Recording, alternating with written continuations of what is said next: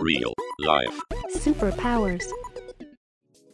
You have a mission and a vision, and they help you to determine who to say yes to and who to say no to. And once I determined that my mission was to help translate complex ideas and stories into actionable, helpful information for people to live better lives and to be better human beings in the world, that then it made it really easy for me to say no to projects that I thought were just sort of, you know, vanity books or things like that.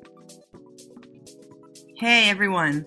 In this episode, we speak with journalist and author Lisa Sweetingham. Her writing has appeared in the New York Times, Parade, Spin, Time Out New York, Health Affairs, and many other publications. Her track record includes the coverage of high profile murder trials and Supreme Court nomination hearings for Court TV Online. She's super total. In order to bring her first book, Chemical Cowboys, to life, she spent four years following in the footsteps of DEA agents and ecstasy traffickers. Among other achievements, she's also a contributor to the New York Times bestseller Thirst, a story of redemption, compassion, and a mission to bring clean water to the world, which she co wrote with Scott Harrison, the co founder of Charity Water. In an era of information and content overload, she's leading an impressive career as a peak performing creator, honing her craft and putting out content that's truly impactful. There's a lot that can be learned from her outlook on life. Real life. Superpowers.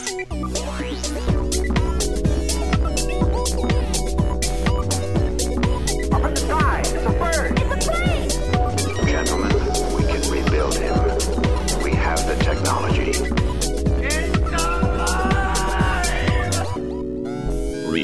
Real life. Superpowers. Lisa, welcome to our podcast. Thanks. I'm happy to be here. It's been a while. It's been, yeah, it's been a few years. What are you up to these days?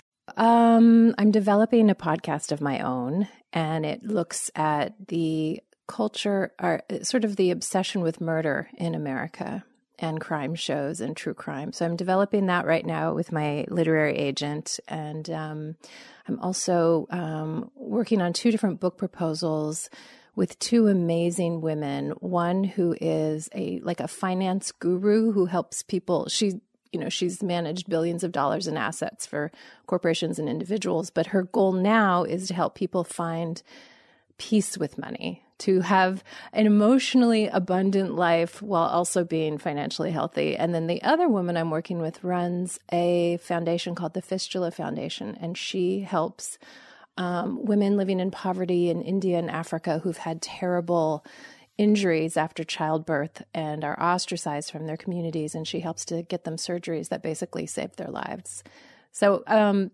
busy on those two fronts. And then also chemical cowboys which was my first book which you're aware of because your father is in it. He was a major role in it.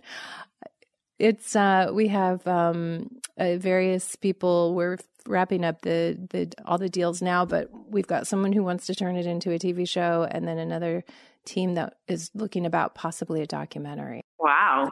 And so much to unpack just from those projects that you mentioned because they all sound so fascinating. I think we could go on forever about each. Like, for example, with murder and the obsession, I always have this impression that TV doesn't do justice. Like, it becomes all about the rating, and then all these quote unquote documentaries only show one side, and people like leave watching any show thinking, wow, this dude is innocent. And I feel like it does a lot of injustice to the justice system and just in general how the process should work. Like, what do you think about that? Yeah, I think you're right. So I uh, started out my career in media uh, as a reporter for Court TV many years ago.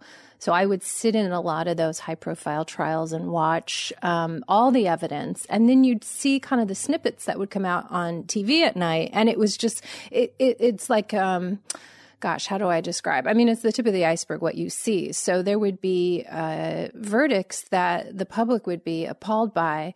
And maybe I would be too, but I would understand how the jury came to that verdict. Um, in terms of like the crime shows, you're right. So many of them have an opinion and they're really advocating rather than journalism.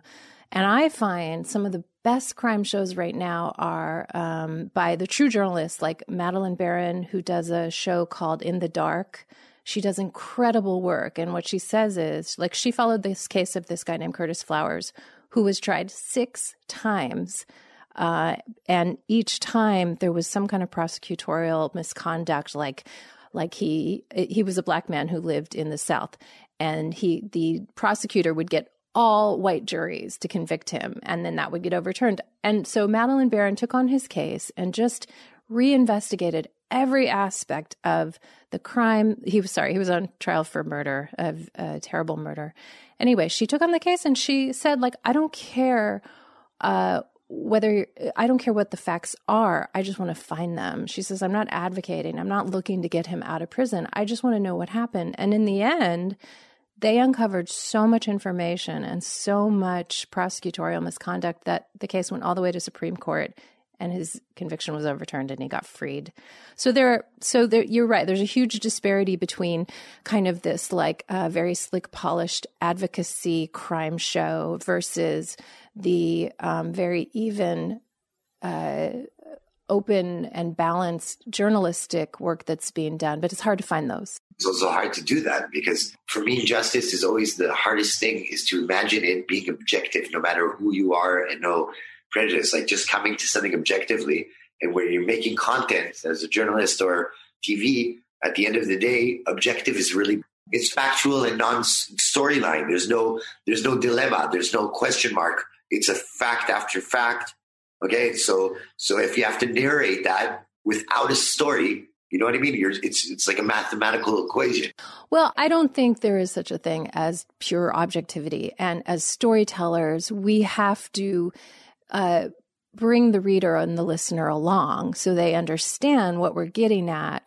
And of course, we all have an opinion, but but what we can do is we can say, okay, why is this person telling me this? I I think I believe him, but does he have ulterior motives? And what does the other side say? And so, I guess what I'm saying is like you do have some um, work out there. Even like making a murder, it's a fascinating crime show, but it's really a piece of advocacy. I mean, it seems like they tried to get the other side, but it is really telling one side of a story.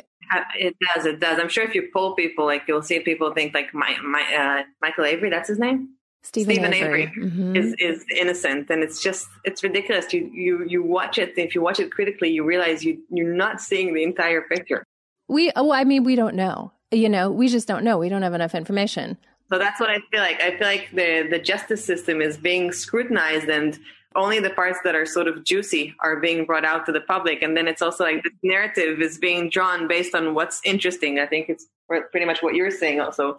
And it's just, it's a problem because it's also a problem in an era of fake news when sort of trials become, the real trials are now like on, on Facebook newsfeed and Twitter instead of like trusting the, the uh, justice system. So, well, I, I would say though that the the upside is that there has been a lot more attention paid to uh, instances of uh, to the system as a whole. So, for instance, in America, at least, like we have a decent justice system, but the truth is it is not fair and equal for all. And having been in the trenches of the system and knowing a lot of judges and prosecutors and defense attorneys, like if you are um, wealthy and uh, have class and are white, you are going to get a much more favorable jury verdict and a better, you know, you can afford better defense.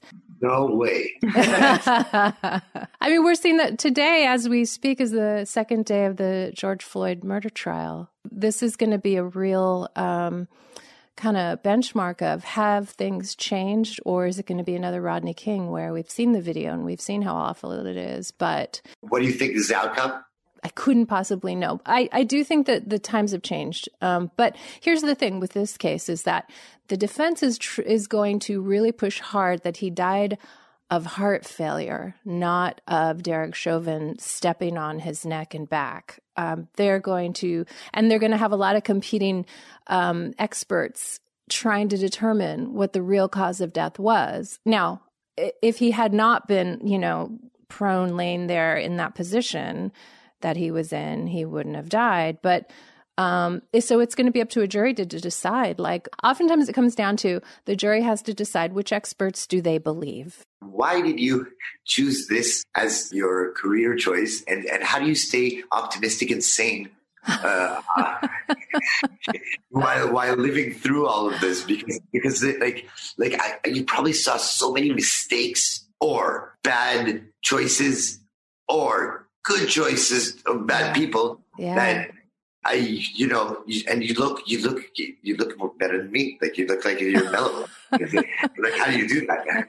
You're so kind. Um, so I will say that uh, it, it, does take a toll on you. I, I don't do that full time now, but when I did do it full time and I traveled around the country covering murder cases and living out of a suitcase, um, it would it would be it, it's fascinating, and I have a deep like insatiable curiosity about human nature and what makes people tick. So that was drove me to continue to do this. But there were times when it was like I just needed a week off, you know, a month off. I needed to be in nature. I needed to be with my family. And I think one thing that I um, truly carried with me from that experience, and um, Noah, I think your dad probably could relate to this. Most police that I know do, is that because you see so much like evil and so much horror and so much um, just tragedy, you begin to really appreciate life and the people you love in every minute. And I have to say, like, sometimes my husband will get like really upset in traffic or he's late and he gets like stressed out. And that yeah, stuff, how did the guy with the chainsaw feel? yeah, that stuff does not phase me. I'm like, eh, life is too short to worry about those things because I know that it could be taken any minute. You know, that's fantastic, and I and and I think you're always. It seems like based on uh, your career choices that impact and doing something that's really significant is something that's driving you. Was that always the case? Like, how did you start your career? Um, it took me a while to figure it out. I, I I've always been sort of someone who chased adventure. So at first I thought maybe I was going to go into psychology or social work. And then I just knew that like writing and uh, nonfiction writing, investigative reporting, asking questions was my passion. Uh, but I didn't really, I didn't graduate journalism school till I was 31. And uh, so I got started late in my career. But um, at at the point where I felt like I had enough um, credibility behind me and enough experience was when I decided I'm only going to choose projects that are meaningful to me, and I'm only going to choose to work on. I, a lot of the work I do is helping people write books. Um, it's called collaborating. A lot of people say ghostwriting, um, but but it's not ghostwriting because you're you're there's credit and you're very involved, and the two of you work together. So it's a collaboration, and I decided at some point that I would only work on books that I thought would bring goodness into the world and help people live better lives, which is why I worked with Scott Harrison, who you know, and Blake Mycoskie and Pat Dossett, who you interviewed, who I adore, who do uh, Made For. And this past year, I uh, finished a book with a woman who's a like an ethics guru at Stanford and, and London School of Economics, and we did a book about the power of ethics. So, you know, actually, Blake was the one we worked together on a project called Made For, and he was in his 20s and he was kind of, you know, a little bit scattered in terms of like, there were so many people who wanted his time and his attention. And he worked with a life coach who really taught him that, like, you know, you have a mission and a vision, and they help you to determine who to say yes to and who to say no to. And once I determined that my mission was to help uh, translate complex ideas and stories into a- actionable, helpful information for people to live better lives and to be better human beings in the world that then it made it really easy for me to say no to projects that i thought were just sort of you know vanity books or things like that what did you do between your 20s and your 30s when you finished uh, journalism school I lived in LA. Uh, I grew up in Los Angeles and uh, I went to school in Montgomery, Alabama in the South, where I got to really see what it was like there. I went to undergrad school there and studied psychology. I was chasing love. I, I had a boyfriend from there. And so I moved there and we went to school together. His father was Japanese and he was a, um, karate master in a style called Yoshukai karate. And so I studied karate under his father and became a black belt and traveled and com- competed. Yeah. I'm a green belt in ninjutsu. You are. Okay. So you know. It's very addicting and it feels great to be able to like fight as a woman and feel confident in your ability to punch. but yeah, you know, just a lot of college and chasing uh, adventure and trying to figure out what was next. And I always knew I wanted to live in New York. And uh, So when I got an opportunity to go to Columbia, that was it for me. I was very happy. Okay, so and, and then what? From then, I mean, I guess it still wasn't smooth sailing, and you sort of just took on like every project that you could to sort of grow. So I I knew I wanted to work in magazines, but I also wanted to write books. So I got a job. It was uh, I graduated a few months before September 11th when the twin towers came down. So I I walked into Time Out New York, the magazine there, and said, "Do you guys need help? I, I'm around. I know you know we just went through this crazy experience in New York and." I don't know if people are quitting, but I, I'm here and I'll work for free. And they brought me on, and pretty soon I worked my way up to be a technology editor there, where I just like uh, handled all like the the tech stories, which at the time was like stories about smartphones, which because that's all we really there wasn't a lot of technology. And then a very good friend of mine who was working at Court TV said, "Look, I'm leaving to go run another magazine, and there's an opening, and I think you'd be great for it." So I went over there. Um, but during all that time, I had been reading the news and hearing these stories of these um, Orthodox Jewish teenagers from like the Hasidic communities in Brooklyn getting caught at JFK airport with all these ecstasy pills in their bags, hidden away in their bags. And I was like, this is a crazy story. And I had tried to do stories about that community before in terms of the interesting ways that they would get Tay-Sachs out of the genetic line by giving, uh, by testing the children and then giving the matchmaker the information. So no one in the community knew, no one felt ostracized, only the matchmaker knew. And then she would only match children that didn't carry the dominant trait. Amazing, interesting stuff. It was very low tech, high tech. So I, but they were like, you're not Jewish. Get out of here. Don't come near us. Like, you're a very nice girl, but please go away. So I ended up going to the New York DEA offices and getting to know the head of New York DEA, the Drug Enforcement Administration. And I was like, look, like, these are great stories. No one's ever told this story. I just want to get to know you guys and see if, like, maybe we can write a book about it. So he introduced me to Bob Gagne and then at some point, I can't remember who it, I think it was the guy in Florida introduced me to your father. And then it was like, so, and so I wrote a book proposal and we sold it to uh, Ballantine at Random House. And um, what was my father's job when you were introduced? Was that like in retrospect? So he Okay, so the, just to back up, the original book was going to be all about like Bob Gagne, this New York DEA agent who takes down like these ecstasy dealers in America. And then um, an agent in Florida said, Well, you have to talk to Colonel Gadi Ashed. He runs uh, the intelligence, all intelligence for Israeli National Police.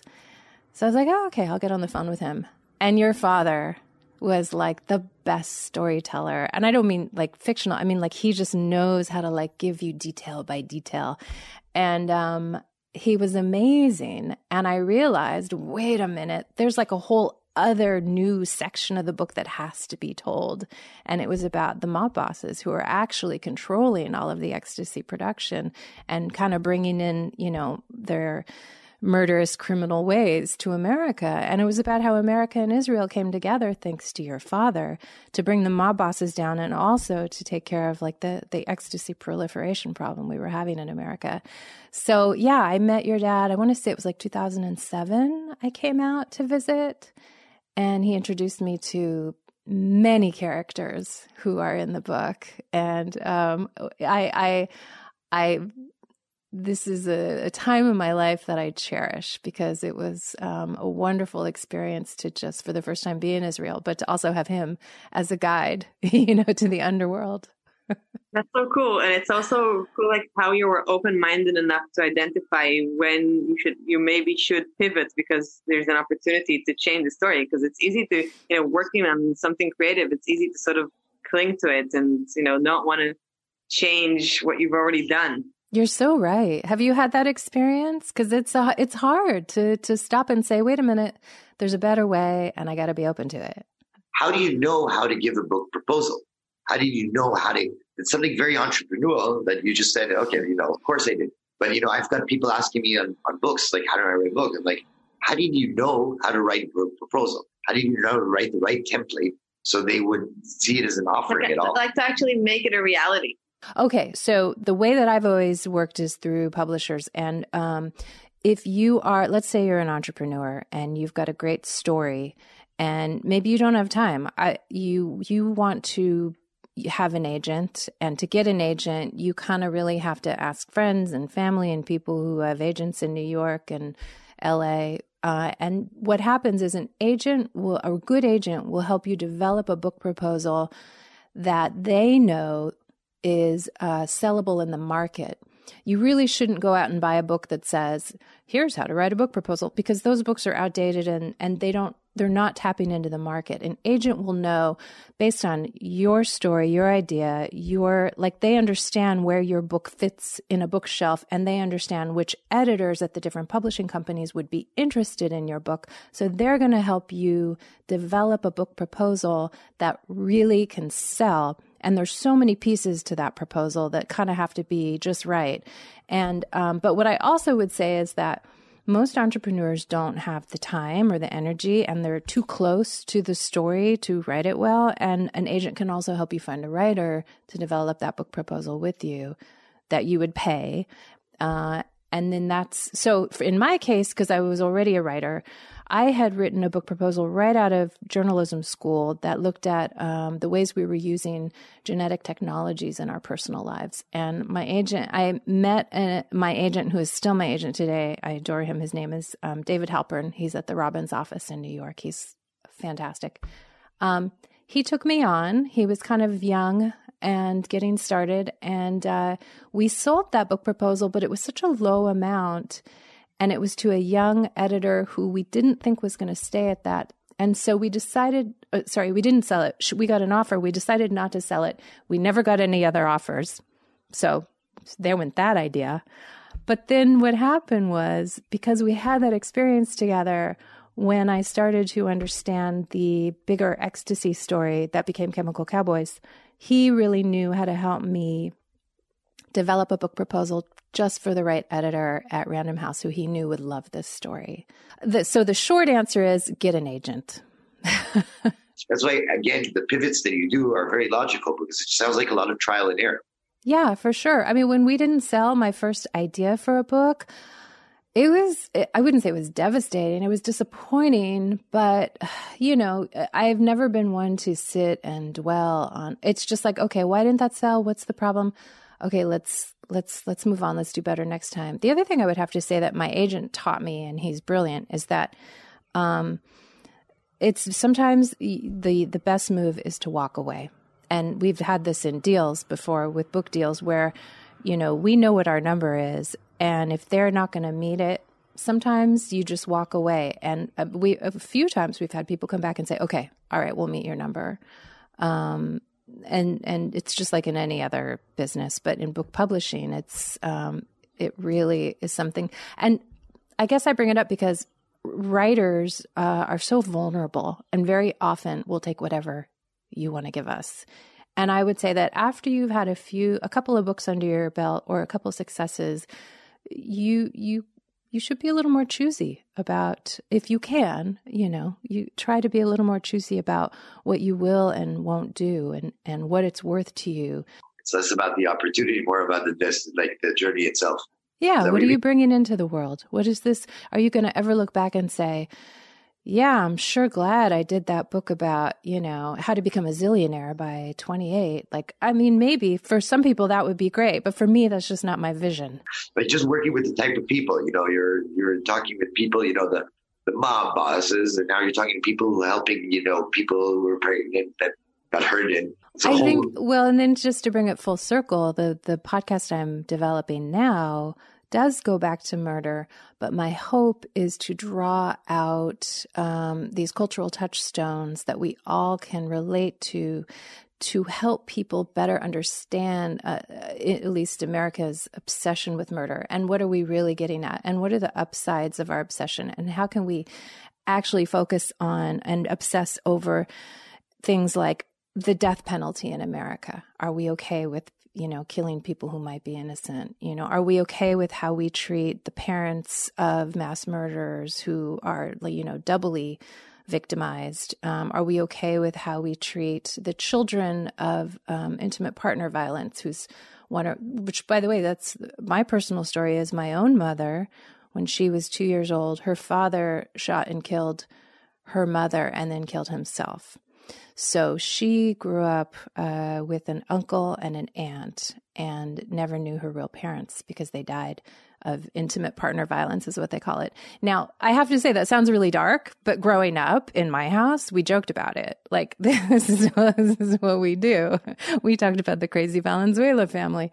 So there's also that there that draws me to what makes people tick. And so one of the episodes that I'm developing looks at how the children of intimate partner violence, people like my mother and her sister, um, are have really gotten um, forgotten by research and studies. We don't know what happens to them after the first year. No one really um, is doing any research to see like how they fare and what happens to their children and the multi-general, multi generational trauma that gets passed down. So all of that stuff is really interesting to me. And when you say like, yeah, I started out in this horror show of a career and then I started moving toward like, I want to work with the good guys, but, but I, but I kind of want to bring it full circle and maybe help, um, people look a little deeper at our obsession. So we're not just watching shows about, you know, uh, people who disappear, uh, white girls in peril, that kind of a thing. And at what stage did you start feeling confident in your output? Um, it was when Thirst, Scott Harrison's book that we worked so hard on and was such a labor of love, when that uh, debuted on the New York Times bestseller list, for me, that was like, okay, this is good. Like that was a moment of this is, and not just because it was, uh, you know, like a, a pat on the back for all of us, but that I knew that the more people that read his book, the more donations they were going to get to charity water, the more lives they were going to save, the more people who were going to get water finally, the more girls who would be able to go to school instead of walking eight hours a day to fetch water for their families. So for me, that was like, oh, impact. That was good. That gave me a sense of confidence. Which I completely understand and I'm even a bit jealous of because it sounds so amazing to do stuff that's so meaningful. But overall, did you feel like you were improving your skill? Do you maybe look back at stuff that you wrote when you were younger and think, oh God, what is this? Or you know, I think anyone who cares about their craft knows that like you can never I mean, you can have a moment of confidence, but you can never be too confident because then you stop growing, right?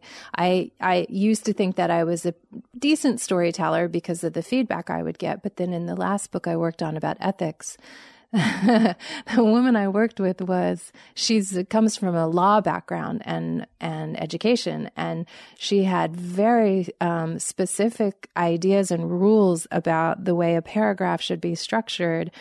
And I remember her getting so frustrated with me because I would throw random details into a paragraph, and she'd be like, "Where's the topic sentence? Where's the concluding?" And I was like, "It doesn't sound creative." But I have to say, she actually taught me to be more organized in my thinking and my writing. That's really interesting because I went to law school mm-hmm. and, and I did an internship with this big corporate firm. And everything was exactly that, like organized and with rules. And I've been thinking ever since, which is over a decade since this this went down, that I keep evolving the way I write because I sort of dropped those rules and I try to make stuff more approachable and less structured in that sense. Like it needs to be coherent and people need to understand it. But I'm, I've sort of come to a conclusion that the more natural it is sounding and the more you write as if you're speaking, the more people can relate to it. Well, the, see, that's great though. You came from an opposite foundation of where you came with boundaries and rules and order, and now you can be more creative. I, I think that's great. It's a balance between the two, isn't it? Noah, what is your superpower? Wow. I'll ask, I'll ask Ronan that. Okay. Actually, I, there's two main ones that I like most. So it's it's not objective, but one I think it's the the, the persistence, and the second is organization of demystification. So what's amazing about Noah and superpower is uh, the organization, and, and she she dissects it until she has the natural sense of how to organize the room or the company or anything else. And she's willing to put the effort where everybody else will stop because they're going to go to someone else and outsource and ask questions for them to organize. So this is interesting because I feel like he's describing my dad. I didn't know that about your dad. Your your dad is a very commanding presence, so I believe you. Yeah. Yeah. I feel like I think you you have the ability to make people feel really comfortable and open up to you as if they've known you forever. Oh, that's nice. I just think that I I'm genuinely interested, um, and I I don't want people to. I I you know, I, I can, I'm not judging. I'm really, and look, everybody has, uh, you know, bias and judgment in them, but I am truly interested in human beings. And um, so if someone opens up to me, it's an honor. And I want to, I want to protect that. What would be your kryptonite? Ooh, uh, okay. So, uh, my husband would tell you because he's seen it is um, cold, cold weather and t- being tired. So when we uh, first started dating, we went to London together to do a story we were working on for his magazine. And my husband is someone who loves the cold and can live on very little sleep. And when we got to London, I was so tired. And he was like, up at six, ready to go, up at six the next day, ready to go. Let's go do those interviews. And I was like, just let me sleep. And um, we've had a few travels together where he knows that like he's going to get up and go do his thing and he'll come get me when when I've had enough sleep. So wait, he's also a journalist? He is a luxury travel uh, journalist and content producer. So he ran a magazine called Robb Report for many years. He was the editorial director, and his specialty is like family travel. So when we first uh, started dating, on our first date, actually, I was like, well, if you could go anywhere, where would you go? And I can't remember what he said, but when he asked me, he, I said Africa. And he said, Oh, well, I just got invited to Africa. Maybe you'll come with me. And I was like, Yeah, right. LA boy, big talker. But no, that summer we went on a trip to Africa with the f- filmmakers, uh, Dereck and Beverly Joubert, who own um, conservation camps in Botswana and Kenya and Tanzania. And um, we traveled around with them and we saw gorillas in Rwanda and we communed with nature and we fell in love. Wow, you have such a regular life. no, but he's wonderful. In fact, he um, he and my nine our nine year old daughter uh, left on Sunday to once a year they like to go ski in Tahoe and um, they go for a week and I'm like that's great. I love to ski, but I can't be in the cold for a week. So I, I fly up on Wednesday to meet them there because I just really, I can't. I know those aren't very exciting. Those aren't like emotional kryptonite. I'm wondering, the nine year old daughter, do you have, do you have more kids or is she the only I have, kid? I have two stepkids, um, a, a girl who's, uh, 20 and a boy who's 18. Um, they're but they don't live with us anymore. The the boy lives with his mom, and uh, the girl is is in, in her own apartment going to college. Um, and I've known them since they were in elementary school. You know about your daughter, and you know being being the daughter of two content creators who, who seem mission driven. Like she's probably absorbing a lot of values. I'm thinking that you're probably like really empowering her based on your journey. I, I do give her a lot of um, room to express herself and have her own opinions about everything from, you know, uh, when she was a little girl, the doctor would always have to ask first before he could, you know, touch her, examine her. Because the, when I was growing up, that was just a thing like, just do whatever the doctor tells you.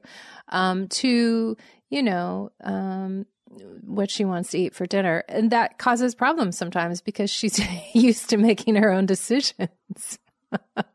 At nine, she's like, I'm not going to eat that and I'm not going to watch that and I'm not going to, you know, so she's a little bit of a brat, but I love her. She'll be someone else's problem when, when she grows up. How are your kids? How old are they now? Um, I have a two year old. He's also very opinionated. that's, that's a fun age though. I have a four year old and a three year old. Oh, uh, four is such a great age. So, uh, what's next for you? When's the next book coming out? I think what's next for me is going to be this podcast. If we can sell it and get a good deal and bring it to a home that I feel comfortable with, that it's that they're going to understand the the mission. Um, and then I don't know. You know, I'm excited to travel again. To be honest, I'm excited to get out and. Uh, my husband and I are thinking about spending a month in the UK this summer with our daughter and just going to Italy and spending time in London and, and maybe going um, just to places we haven't seen before. That's beautiful. It's either the podcast or just vacating in exotic places. These are the choices. No, always both. always But, both. but, but Lisa, you gotta you, you gotta still do the podcast, even if the gatekeepers don't let you. Uh yeah, yeah. I, I think we'll sell it. I think it's a good idea and it and it's never been done before. The kind of the approach that we're gonna take with it. So I think we'll sell it. It's just a matter of like how much support we're gonna get, what kind of resources we're gonna get, and if I can really do it the way I want to do it. Um but you know, I, look, there's also various book opportunities that I'm excited about, you know, the two that I told you about, depending on how those go. Um, but yeah, I mean, honestly, it, it feels to me a little bit, and I don't know if you guys feel this too, but the last year has been such a major reset uh, through COVID in everyone's lives that um, I think I, I'm just kind of open to shifting a lot of things in my life. Like, you know, maybe we do live somewhere else for a while. Maybe we, um, you know, maybe we try to work harder or maybe we try to work less. Maybe we homeschool my kid. Probably not that one, but you know, I think about it, yeah. yeah, you know, it's just that it could be it could be so many so many opportunities to rethink um, things, especially now that like not every I never have to work in an office, but so many of us don't have to work in an office anymore. That's one of the best things to come out of this. I love it. Although your kids are younger now, so they're home. They're practically homeschooled as Yeah, it is. I, mine is. Just wait till they get to kindergarten. Ooh, it's going to be great. Yeah, and, scary too. But yeah, I'll I'll I'll, uh, I'll get over that one. Yeah. Uh, it seems like there's a lot planned for you in the future and a lot of exciting things. And you know the stuff that you write about and that you cover. It's also fascinating. So maybe sometime we'll regroup and uh, revisit and talk about the stuff that you're doing again. I would love that. Awesome. And yeah, and let's keep in touch. Bye. Thank you. Okay. Bye, guys. Real life. Superpowers.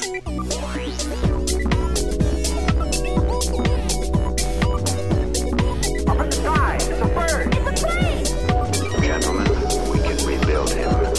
We have the technology. Real life. Superpowers.